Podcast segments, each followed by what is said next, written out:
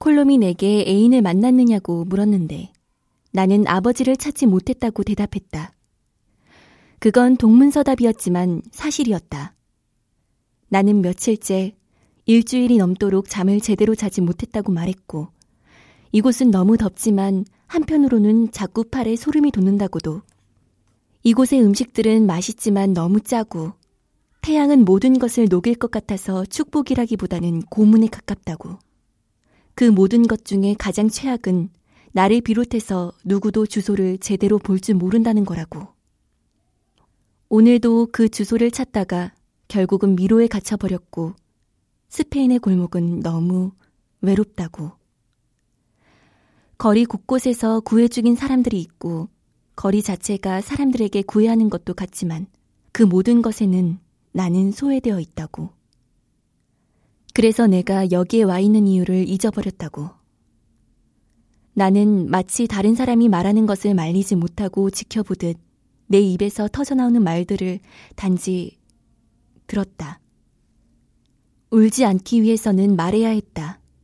이건 말이라기보다는 구토에 가까운 행위였는데 콜롬은 내 감정의 배설조차도 열심히 통역하고 있었다.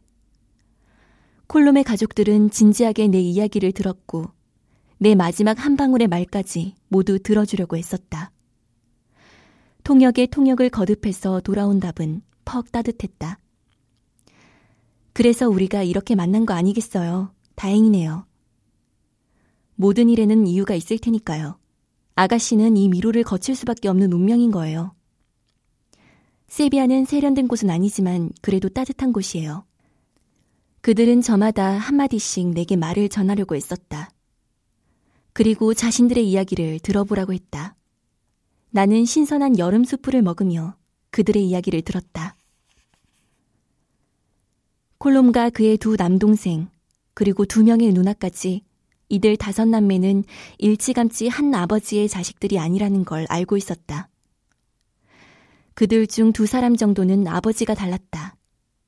그걸 모르는 이는 없었지만 그들은 자신들의 아버지가 다르다는 사실을 의심할 만큼 외모도 성격도 닮았다. 그들의 우애와 화목을 만든 건 서류상으로 그들 모두의 아버지였던 사람이었다. 그 아버지는 가끔 자신의 친자식이 누구였는지 잊어버렸고 그걸 다시 기억할 필요가 없다고 생각했다. 그들 다섯 남매는 이미 모두 그의 자식들이었다. 아버지가 병환으로 누웠을 때 텔레비전에서는 연일 콜럼버스의 뿌리 찾기에 대해 보도하고 있었고 그들은 날마다 그 이슈를 지켜보았다. 그건 그렇게 한 방울의 침으로 시작되었다. 다섯 남매는 자신들의 타액과 머리카락을 그리고 아버지의 것을 그 연구진에게 보냈다. 그들은 콜럼버스가 자신들의 조상일 거라고 생각하지 않았지만 아버지가 흥미로워했기 때문에 그를 위한 이벤트로 타액과 머리카락을 보냈다. 당시 연구진에게 DNA를 제공한 사람들, 그 수많은 잠정적 콜럼버스 후손들은 어서 연구 결과가 나오길 기다렸지만 연구진은 계속 뜸을 들였다. 일부러 그런 것은 아니겠지만 결말은 어려웠다. 오히려 DNA 검사보다는 콜럼버스의 편지나 서류 등에 남은 그의 필체나 언어 습관에 주목한 언어학 연구 쪽이 더 믿을 만한 결과들을 내고 있었다. 결국 그 그라나다 연구팀에서 결론을 내는데 그게 뭐였는지 알아요? 콜롬이 묻고 그들의 가족들이 대답했다. 과학은 시간으로 완성된다. 한바탕 웃음이 터졌다.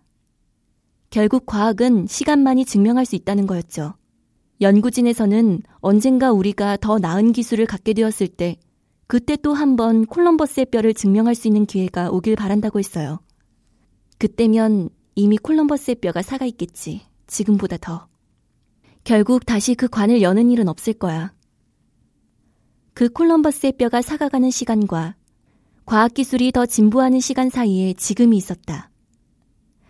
시간 앞에 모든 것은 다시 봉인되었고 콜럼버스의 유해는 몇 조각 더 가루가 되어버린 채로 귀환했다. 연구진이 수많은 뼈들을 조사한 결과 밝혀낸 사실은 두 가지였다. 하나는 콜럼버스가 유대인의 형질을 갖고 있지 않다는 점.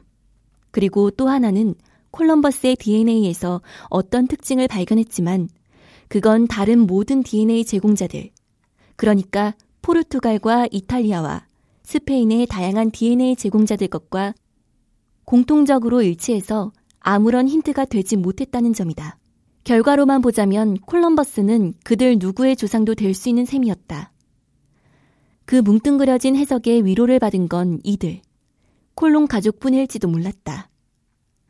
적어도 그들은 아버지가 병상에서 그 결과를 확인할 수 있었다는 사실에 안도했다. 그 결과를 본 후, 오랜만에 그들은 아버지가 편안하게 잠든 모습을 지켜볼 수 있었다. 그건 그가 죽기 직전에 마지막으로 즐긴 시에스타였다. 그는 늘 말했지. 시에스타는 도둑처럼 온다고. 정말 도둑처럼 갑자기 시에스타가 왔고, 그가 아주 편안한 모습으로 잠든 걸 나는 한참을 지켜봤어. 꼭 아버지는 그럴 줄 알았어. 우리 사이에 차이가 있을 리 없잖아. 라고 생각하는 듯 했어. 그게 아버지의 마지막 낮잠이었다. 잠깐 깨어나 저녁을 먹은 후 아버지는 영원한 잠에 빠졌다. 다섯 남매 모두를 콜럼버스의 형제들로 묶어둔 후에 두 번째 메뉴가 나왔고 세 번째 메뉴가 나왔다. 이 사람에서 저 사람으로 옮겨지던 후추통처럼 내 진녹색 수첩도 이 손에서 저 손으로 옮겨지다가 누군가가 이런 말을 했다. 어머, 나 이 주소를 알아. 일행 중 가장 나이가 많은 콜롬의 누나였다. 그녀는 이 주소를 알 것 같다며 콜롬에게 뭐라고 중얼거렸다. 이 주소는 지도 위에 있는 게 아니라 기타 위에 있는 거라네요. 콜롬이 누나에게 기타를 가져다 주었다. 그녀는 의자를 조금 뒤로 빼고는 능숙하게 기타를 잡았다. 세비야 어디에도 붙어 있지 않던 그 조각난 주소는 노랫말 속에 들어있는 가사였다. 그녀가 노랫말을 냅킨 위에 재빨리 적었고 그것을 콜롬은 다시 영어로 적어주었다. 그렇게 번역의 단계를 거친 노랫말이 내 앞으로 도달한 것을 확인한 다음 그녀는 노래를 시작했다. 내 집은 여기 안달루시아. 그 중에서도 세비야 미스테솔 거리 74번지. 어떻게 여기로 왔는지 이야기하려면 좀 길지. 오랫동안 너를 보지 못했지. 수많은 밤이 흘러갔지. 그러나 밤은 테이블일 뿐. 긴 밤은 조금 더 긴 테이블일 뿐. 너와 나는 그때부터 지금까지 아주 긴 밤을 사이에 두고 조금 떨어져 있을 뿐. 결국은 하나의 테이블에 마주 앉아 있네. 그 사실을 기억하는 건 오로지 잠들 때뿐. 나에겐 잠이 필요해. 너에게도 잠이 필요해. 몇 모금의 와인이 내 배꼽 부분에서 목구멍 쪽을 향해 다시 거슬러 오르는 듯 했다. 그건 함부로 뱉어낼 수 없는 뜨겁고 뜨거운 어떤 것이었다. 단지 그 감정 하나로 이 세비야 골목들과 내가 건넌 몇 개의 바다와 낯선 국경들이 모두 합당한 것이 되고도 남을 것 같았다. 여행을 처음 시작했을 때 나는 이것이 여행이라고 생각하지 못했다. 숙제. 아니, 차라리 연행에 가까운 어떤 경로였다. 그러나 그녀의 노래를 듣는 동안 내 안에서 어떤 공기가 역류했고 비로소 나는 편안해졌다. 노래가 끝나자 콜롬 가족들은 나에게 아버지가 이 곡을 들려주고 싶었던 모양이라고 말해주었다. 이 수첩 속 주소가 내게 온 데에는 바로 그런 이유가 있었던 모양이었다.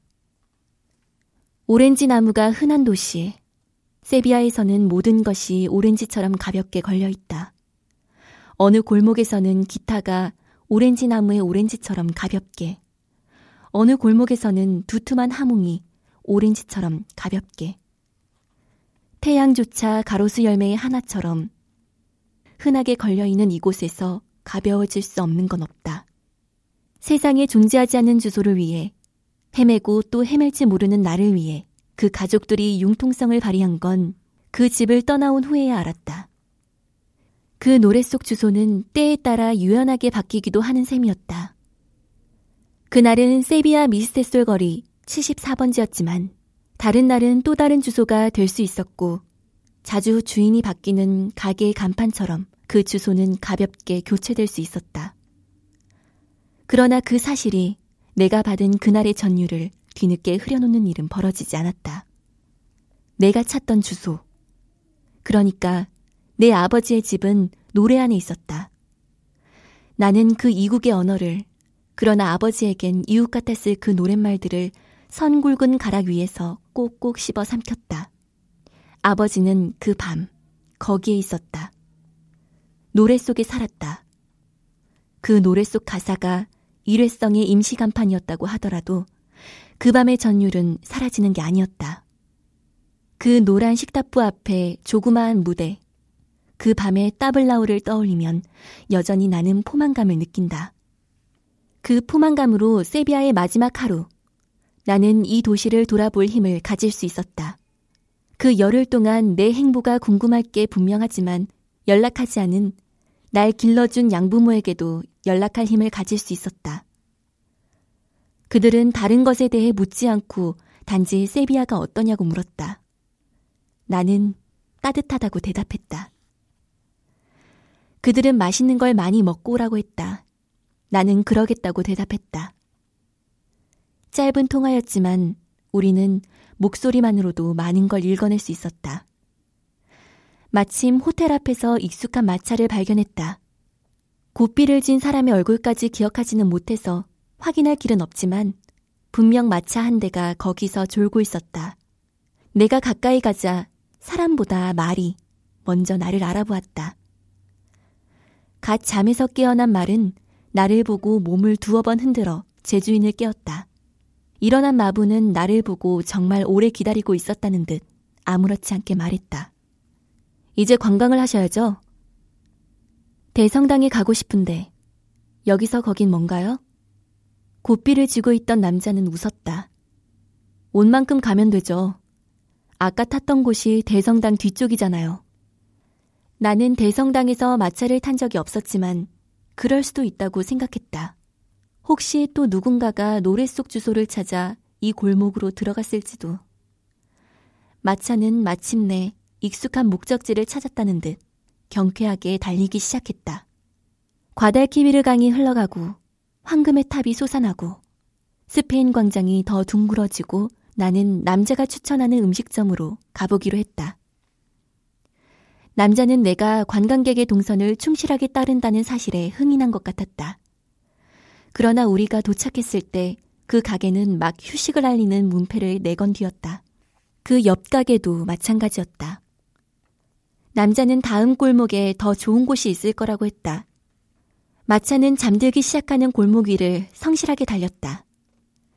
자동 센서가 부착된 복도를 걸어가는 것처럼 마차의 그림자가 지나가면 자동적으로 그 골목의 집들이 휴식에 빠져들었다. 도미노 쓰러지듯이 하나 둘 오후의 잠에 빠져드는 도시에서 조금씩 말발굽 소리가 느려지고 있었다. 이발과 저발 사이의 간극이 점점 더 길어졌고 마침내 말이 멈췄다. 고개를 떨군 말의 갈기를 촘촘한 햇빛이 빗질하기 시작했다. 태양이 조금 더 지면에 가깝게 내려앉았고 마침내 나에게도 도둑이 왔다. 나는 적당히 데워진 태양 속을 서서히 통과하면서 잠들기 시작했다. 이미 졸고 있는 마차를 타고 한없이 느리게